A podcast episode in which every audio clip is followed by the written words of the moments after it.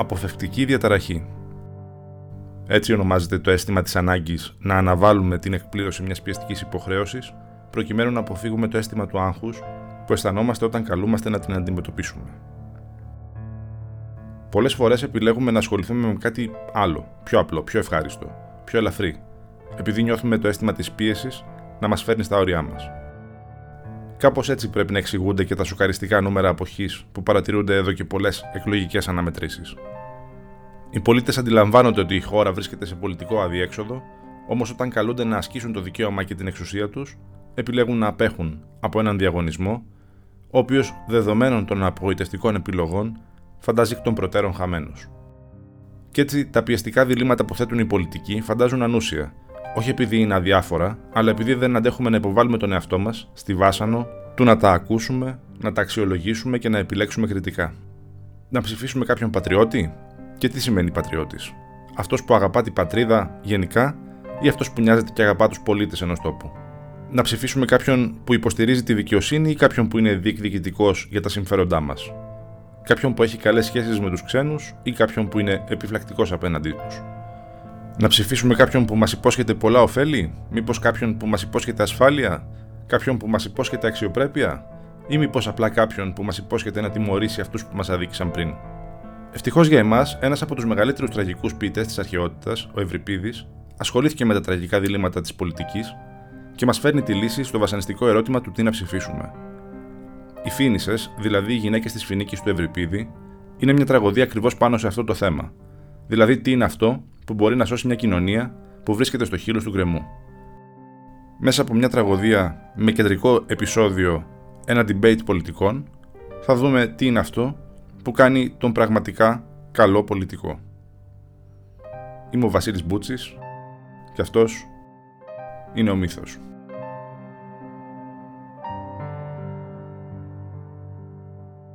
Λίγα πράγματα είναι γνωστά για τις Φίνισες. Μάλλον γράφτηκε μετά το 408 π.Χ. και κέρδισε τη δεύτερη θέση. Είναι μια τραγωδία πολύ φιλόδοξη, όπως φαίνεται και από το μέγεθός της, που είναι σχεδόν διπλάσιο από το μέγεθος μιας σύντομης τραγωδίας, αλλά και από τη θεματική της έκταση, αφού περιλαμβάνει γεγονότα που θα μπορούσαν να δώσουν μέχρι και τρεις άλλες τραγωδίες.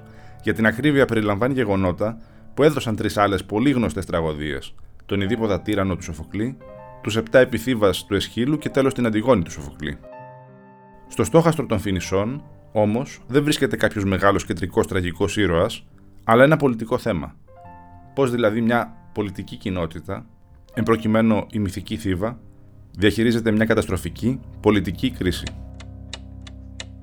Για να μπορέσει να εξετάσει τα θέματα του από μια πιο έντονα πολιτική σκοπιά, ο Ευρυπίδης παρεμβαίνει στο παραδοσιακό μύθο της Στίβας, τον οποίον αξίζει να θυμηθούμε. Ο Ιδίποδας, ένα παιδί εγκαταλελειμμένο προκειμένου να πεθάνει στο δάσος και εν συνεχεία μεγαλωμένο από βοσκούς, είχε γίνει βασιλιάς της Στίβας και είχε πάρει για γυναίκα του τη χείρα βασίλισσα, την Ιωκάστη, επειδή είχε σώσει την πόλη λύνοντας το γρίφο της φύγα. Η Θήβα μπορεί να είχε γλιτώσει από την απειλή του τέρατος, αλλά είχε πληγεί από μια άλλη συμφορά, έναν ατελείωτο λοιμό που έστελναν οι Θεοί. Ψάχνοντας να βρει τον υπεύθυνο για τη θεϊκή κατάρα, ο Ιδίποδας έμαθε ότι ο ίδιος ήταν η αρχή του κακού.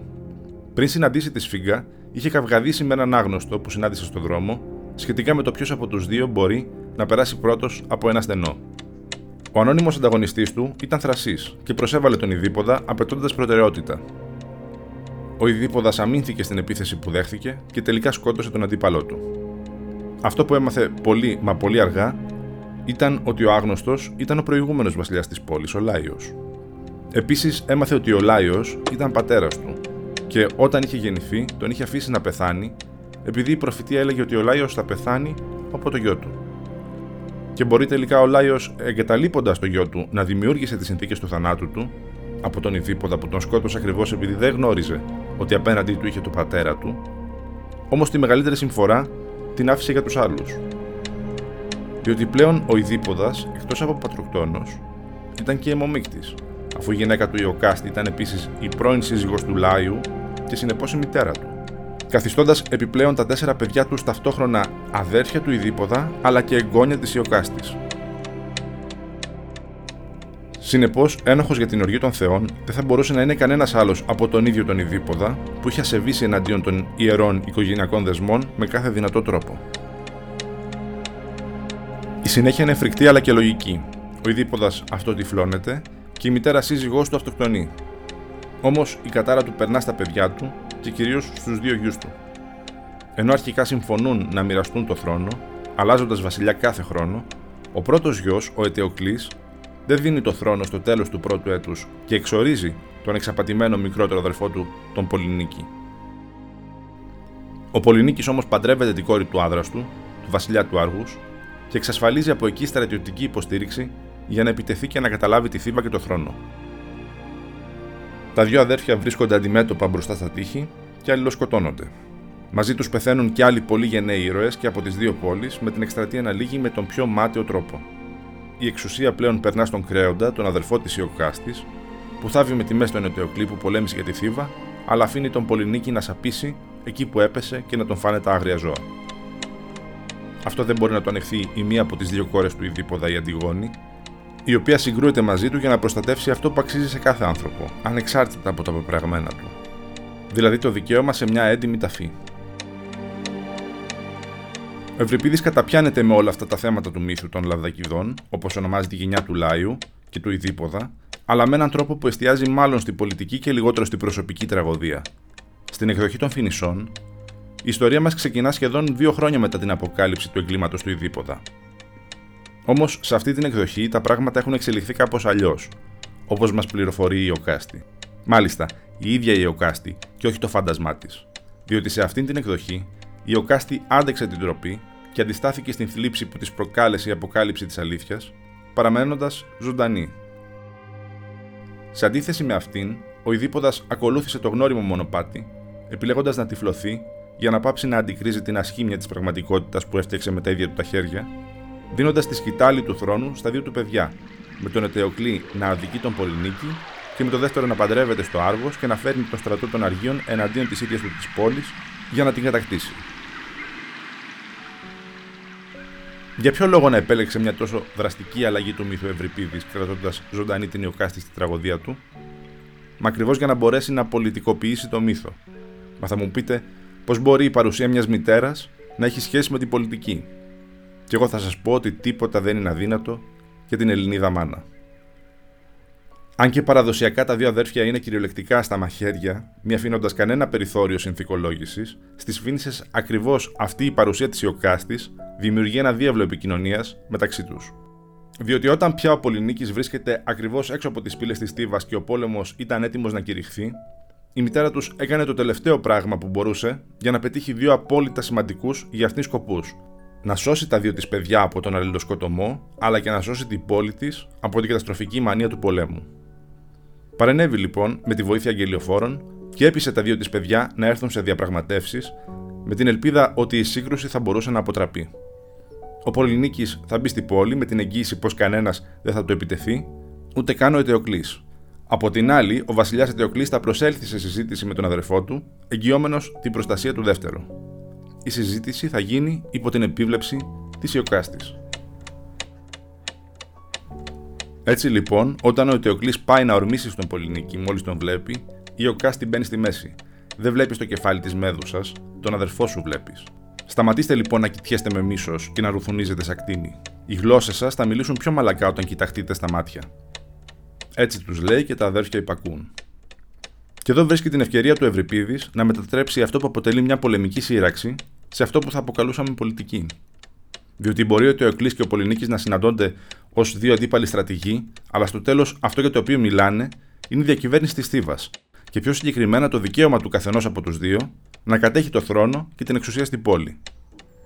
Μπορεί δηλαδή η Θήβα να διοικείται υπό το καθεστώς της μοναρχίας, ωστόσο ακριβώς επειδή υπάρχουν δύο αντίπαλοι συνομιλητές που διεκδικούν τη μοναρχία, ο διάλογος τους μοιάζει πολύ περισσότερο με ένα debate, έναν ρητορικό αγώνα λόγων που θα έδιναν δύο πολιτικοί αρχηγοί για να πάρουν την εξουσία σε μια δημοκρατία. Πρώτος τον λόγο λοιπόν παίρνει ο Πολυνίκης, που κάνει φιλότιμες προσπάθειες να δώσει μια καλή πρώτη εντύπωση.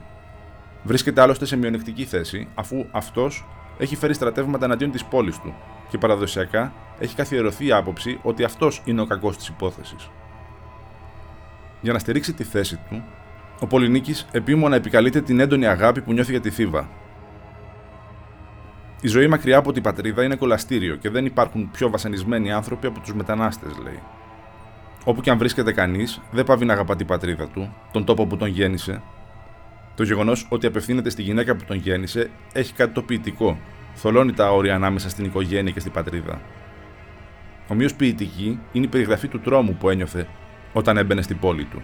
Στην πατρίδα του, εκεί που θα έπρεπε να νιώθει την ασφάλεια που νιώθει κανείς όταν μπαίνει μέσα στον προστατευμένο χώρο του σπιτιού του, ο Πολυνίκης ένιωσε το απειλητικό βλέμμα των συμπολιτών του σε τέτοιο σημείο ώστε να τραβήξει το σπαθί του για να προστατευτεί. Ο Πολυνίκης λέει πως έκλαψε όταν συνειδητοποίησε ότι νιώθει φόβο μέσα στα προγονικά του τείχη, στα τείχη που είναι εκεί για να προστατεύουν τους ανθρώπους της πόλης. Και βεβαίως δεν ξεχνά να επισημάνει ότι ο μόνος λόγος που συμμετέχει στην επίθεση είναι ότι ο πεθερός του είναι αποφασισμένος να αποκαταστήσει την αδικία που έχει συμβεί εις βάρος του. Όμως έχει να αρθρώσει και μερικά αμυγός πολιτικά επιχειρήματα. Η σημασία της δικαιοσύνης για μια κοινωνία είναι αυτονόητη, λέει. Από την άλλη, η αδικία είναι μια αρρώστια που απαιτεί θεραπεία. Εγώ έφυγα για να θεραπεύσω αυτή την αρρώστια. Παραχώρησα τον πρώτο χρόνο εξουσίας στον αδερφό μου για να μπορούμε δίκαια να εναλλασσόμαστε στον θρόνο, χωρίς να υπάρχει αδικία ανάμεσα στους βασιλείς του τόπου και να αποφύγουμε την έρηδα. Εκείνος όμως ξεκίνησε την αδικία. Εκείνος αδιαφόρησε για τη δικαιοσύνη και έκλεψε την εξουσία, όλη για τον εαυτό του. Πρώτα πήρε μεγάλους όρκους, στην πόλη και στους θεούς, και μετά τους πάτησε. Η πρόταση του Πολυνίκη λοιπόν είναι η δικαιοσύνη. Και αυτό δεν είναι ένα ασήμαντο επιχείρημα. Ακόμη και σήμερα, όταν ένας πολιτικός αποδεικνύει ότι ο αντίπαλός του διέπραξε κάποια αδικία, αποκτά ένα ισχυρό πλεονέκτημα. Ένας κατάφορα άδικος ηγέτης μπορεί να δικήσει ξανά και πιθανώς να δικήσει όλο το λαό του. Και ο Πολυνίκης εμφανίζεται να έρχεται να διορθώσει την αδικία, που όλος τυχαίως έχει συμβεί εις βάρος του, για να αποκαταστήσει τη δικαιοσύνη στη Θήβα.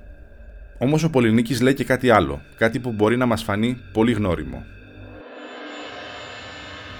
Ο Πολυνίκης ζούσε στην εξορία και ακόμη και αν ήταν γιος και αδερφός βασιλιά, στο Άργος ήταν ένας ασήμαντος κανένας, χωρίς περιουσία και χωρίς έσοδα. Παντρεύτηκες μια πριγκίπισσα, αλλά πώς ζούσες πριν, τον ρωτάει ο Κάστη. Και αυτός της απαντά. Άλλοτε έβρισκα κάτι για να φάω, και άλλοτε πάλι τίποτα. Βλέπεις, οι φίλοι εξαφανίζονται στα δύσκολα και η ευγενική καταγωγή μου δεν μπορούσε να μου βρει τροφή.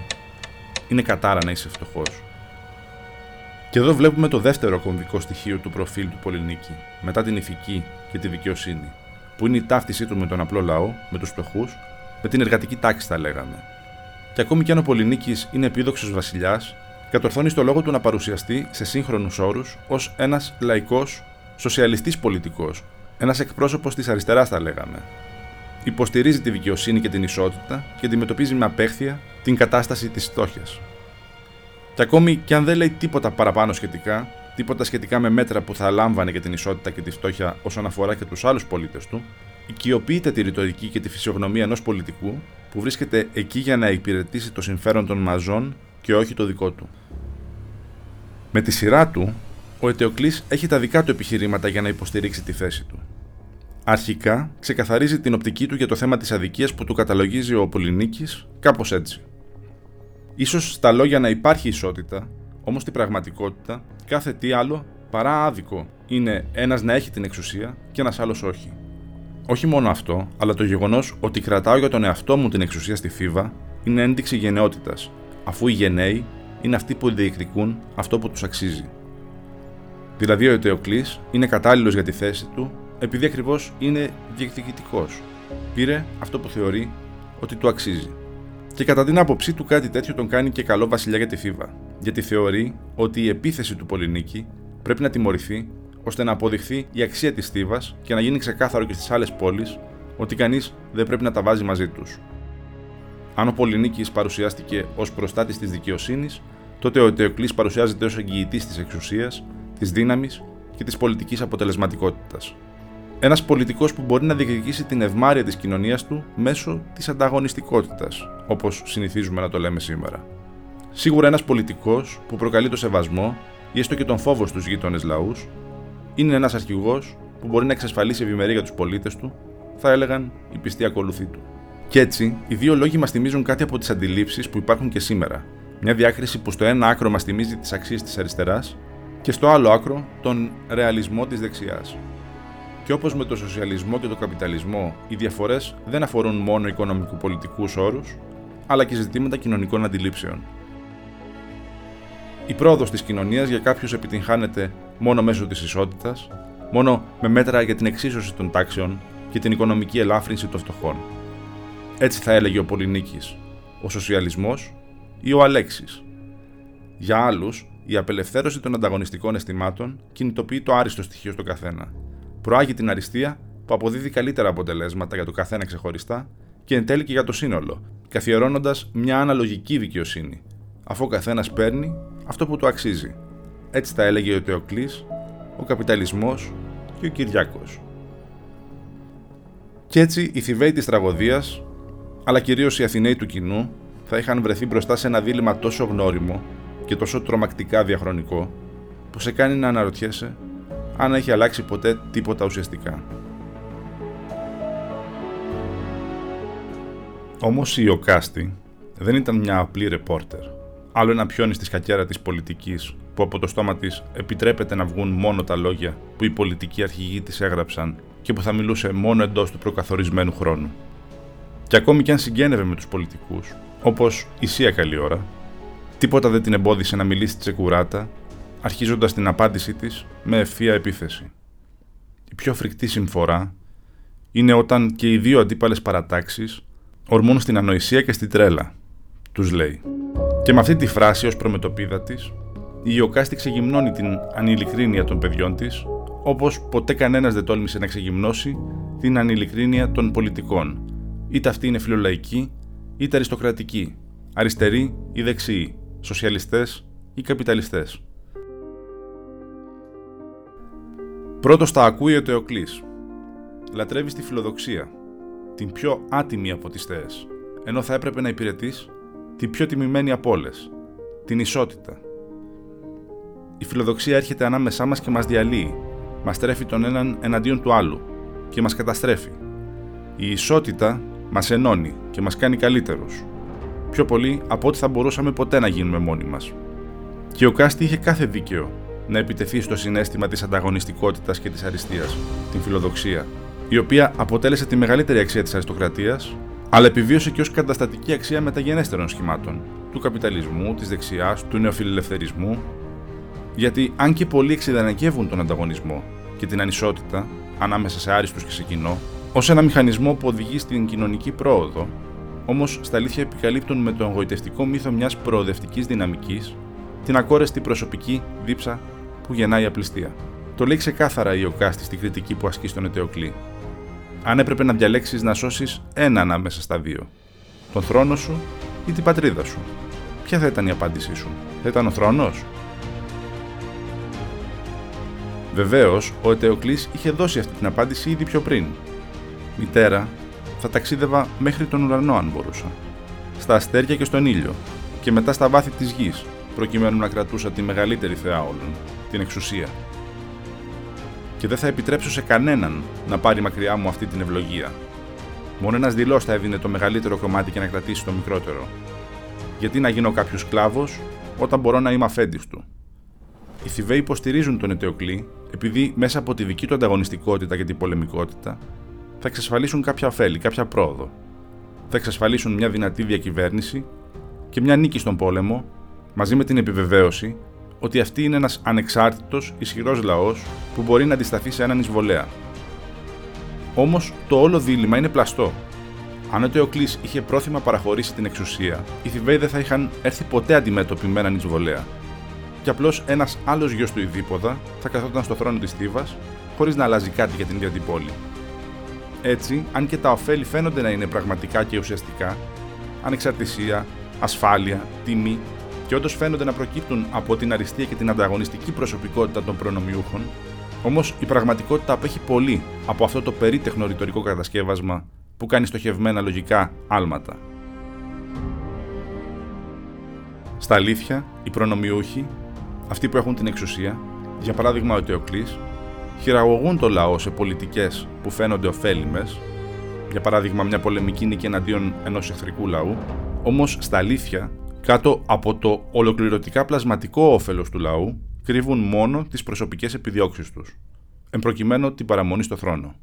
Και επιπλέον, σε μια πολιτική κουλτούρα ανισότητας, όχι μόνο τα ωφέλη είναι ανύπαρκτα για το λαό και πραγματικά τα καρπώνεται μόνο η εξουσία, αλλά στην πραγματικότητα πολλές φορές βαφτίζεται ως καλό, κάτι που είναι καταστροφικό για την κοινωνία, επειδή είναι επικερδές για τους έχοντες.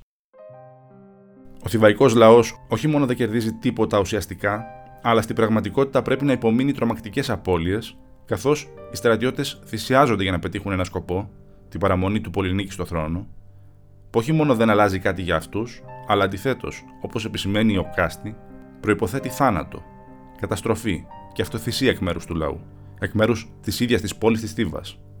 Σε ένα καπιταλιστικό καθεστώς αντίστοιχα, προκειμένου οι έχοντες να καρποθούν το κέρδος, ο λαός υπόκειται σε περικοπές, λιτότητα, φτωχοποίηση και ίσως πολύ χειρότερα συνεπακόλουθα δεινά, όπως την απώλεια της κοινωνικής και δημοκρατικής συνείδησης, την αποστασιοποίηση από την πολιτεία, τη διάδοση του απολυτή κατομικισμού. Αλλά όπως τα έλεγε η εξουσία, η άριστη ή το κεφάλαιο, αυτές είναι θυσίες που είμαστε πρόθυμοι να κάνετε. Κι έτσι, τόσο απλά, η Οκάστη αποδομεί τη ρητορική και επαναφέρει στις πραγματικές τους διαστάσεις τόσο τους αρχαίους αριστοκρατικούς, όσο και τους σύγχρονους απότοκους τους, τους σύγχρονους πολιτικούς της ανισότητας, τα κόμματα της δεξιάς, του κεφαλαίου και της σύγχρονης αριστείας. Η αρχή της ανισότητας, του ανταγωνισμού, της αριστείας, της εξουσίας ή όπως τα λέγαμε σήμερα του κεφαλαίου, παρουσιάζεται ως μέσο για την καθιέρωση μιας κοινωνικής δυναμικής μέσω του ανταγωνισμού που υποτίθεται ωφελεί την κοινωνία, αλλά οι ισχυροί ξέρουν πολύ καλά ότι στην πραγματικότητα η ανισότητα δεν είναι μέσο, αλλά σκοπός. Και μάλιστα αυτό σκοπό.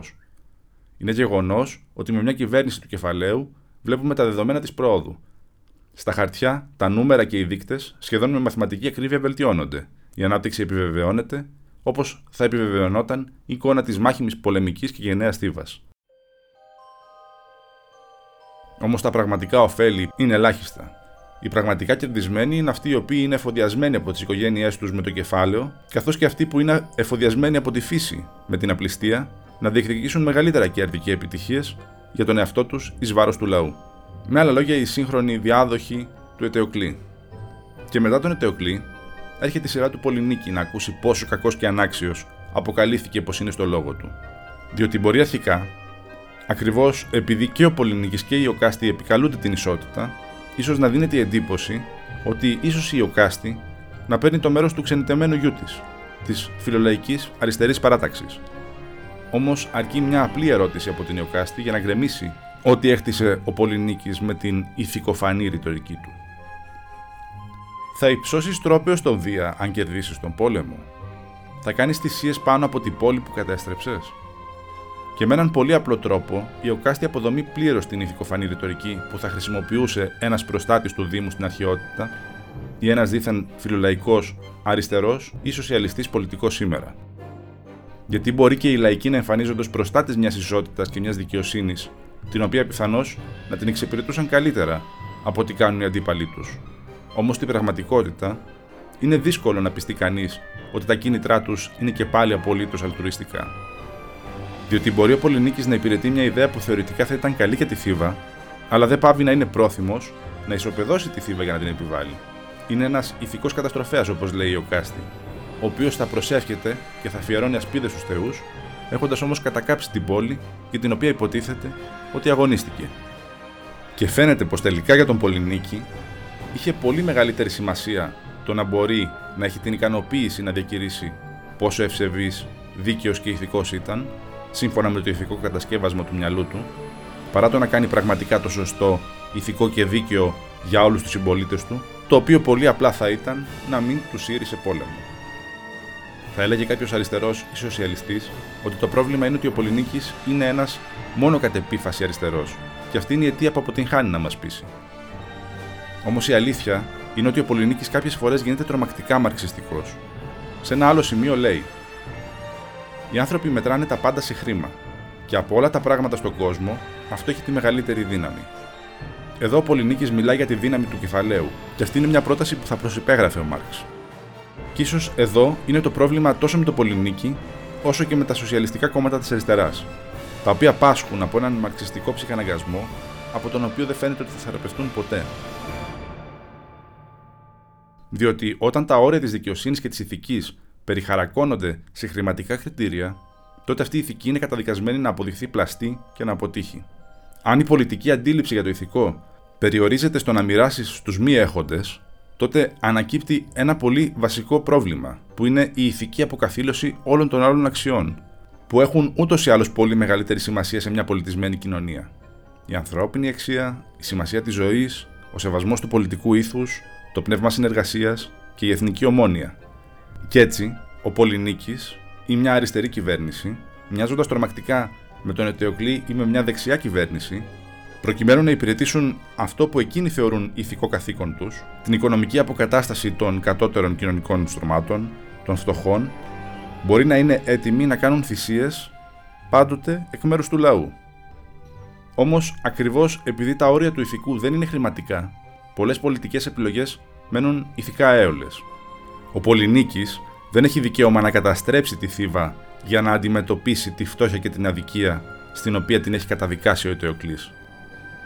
Ούτε μια αριστερή κυβέρνηση, προκειμένου να απολαύσει την ηθική ικανοποίηση του να είσαι αριστερός, δεν μπορεί να εκθέτει τους πολίτες της σε καταστροφικούς κινδύνους, όπως για παράδειγμα απομόνωση από την παγκόσμια κοινότητα, συλλογική φτωχοποίηση με συνέπεια την καταστροφή των δημοσίων αγαθών, εξαθλίωση της υγείας και της παιδείας, εμπριστική ρητορική, διχασμό και αντιδημοκρατικό ήθος. Το να θες ή ακόμη και το να μπορείς να αντιμετωπίσεις τη φτώχεια δεν σε κάνει ταυτόχρονα και καλό πολιτικό. Και κάπως έτσι, τόσο μεταξύ τους διάλογος, όσο και η εξέταση της Ιωκάστη έχουν ξεκινώσει και έχουν αποδομήσει τόσο τον Ετεοκλή και τον Πολυνίκη, όσο και τη ρητορική, που αγαπά να χρησιμοποιεί το μαρξιστικό δίπολο της αριστεράς και της δεξιάς. Και ίσως τελικά το αποτέλεσμα αυτού του debate να είναι τόσο απογοητευτικό για εμάς, όσο και για τους αρχαίους Τιβαίου. Διότι παρά τις νέες δυνατότητες που επεφύλασε η μοίρα και ο Ευρυπίδης στη μυθική θύβα του, εν ο πόλεμος συνέβη σαν τίποτα να μην είχε αλλάξει. Πολλοί απλοί άνθρωποι της Θήβας και του Άργου σκοτώθηκαν στα τείχη, και ακόμη και αν η Θήβα δεν έπεσε, στάθηκε εξαντλημένη και βουτυγμένη στο αίμα των ανδρών της, σαν μια γυναίκα που πενθεί για όσους έχασε και για το σκληρό μοναχικό ανήφορο που την περιμένει. Οι ήρωες των δύο στρατών αλληλοσκοτώθηκαν, και πρώτη-πρώτη τα δύο αδέρφια, που έπεσαν ο ένας από το χέρι του άλλου. Και η Οκάστη, που από καπρίτσιο του Ευρυπίδη κατάφερε να αντισταθεί στην αυτοκτονία, επανευθυγραμμίστηκε με το γνωστό τέλος της πλέον όχι από ντροπή, αλλά από βαθιά, βαθιά απελπισία τόσο για το διπλό θάνατο των γιών της, όσο και για τη διπλή ανεπάρκεια των δύο πολιτικών ανδρών που γέννησε.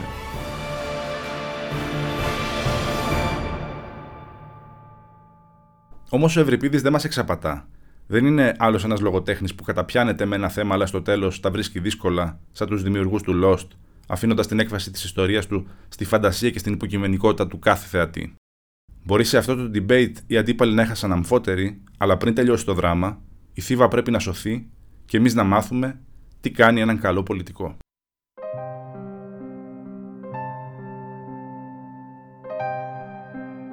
Βλέπετε, ο θάνατος των δύο ανταγωνιστών δεν αρκεί για να σώσει την πόλη από την καταστροφή. Γιατί, όπως η διαφθορά των πολιτικών είναι μια αρρώστια που εξαπλώνεται και αρρωσταίνει και το σώμα των ψηφοφόρων, έτσι, ο ατομικισμός του Ετεοκλή και του Πολυνίκη παγιδεύουν τη Θήβα ακόμη και μετά θάνατον, καταδικάζοντάς την στην καταστροφή.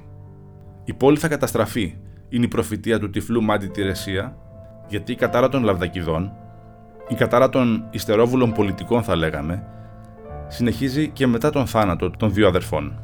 Και πράγματι, έχουμε δει ότι όταν ένα κακό κόμμα που δούλεψε μόνο για το ίδιο όφελος διαλύεται, από τα κομμάτια του φυτρώνουν νέοι βλαστοί της πολιτικής ιστεροβουλίας και νέοι πολιτικοί και αεροσκόποι και κόμματα που δεν διστάζουν να βλάψουν το λαό παίρνουν τη θέση του. Και έτσι συμβαίνει και στη Θήβα. Το θρόνο παίρνει ο Κρέον, ο αδερφός της Ιωκάστης. Ο Τηρεσίας του έχει αποκαλύψει το μοναδικό τρόπο για να σώσει την πόλη του, που δεν είναι άλλος από το να θυσιάσει το μικρό του γιο. Όχι τον Έμονα, τον αραβωνιαστικό της Αντιγόνης, αλλά τον μικρότερο με Νικαία. Είναι σαδιστές οι Θεοί και ζητούν να χυθεί αίμα για να σώσουν την πόλη; Μάλλον πρέπει να δούμε όλο το θέμα ως μια συμβολική μεταφορά. Αυτό που πραγματικά σώζει τις πόλεις και τις πολιτικές κοινότητες εν γέννη είναι ο πραγματικός αλτρουισμός. Όχι οι παρατάξεις που έχουν αριστερά ή δεξιά ιδεολογικά χαρακτηριστικά, αλλά πρωτίστως η πολιτική συνείδηση που βάζει σε προτεραιότητα το σύνολο έναντι του ατόμου, το εμείς πάνω από το εγώ.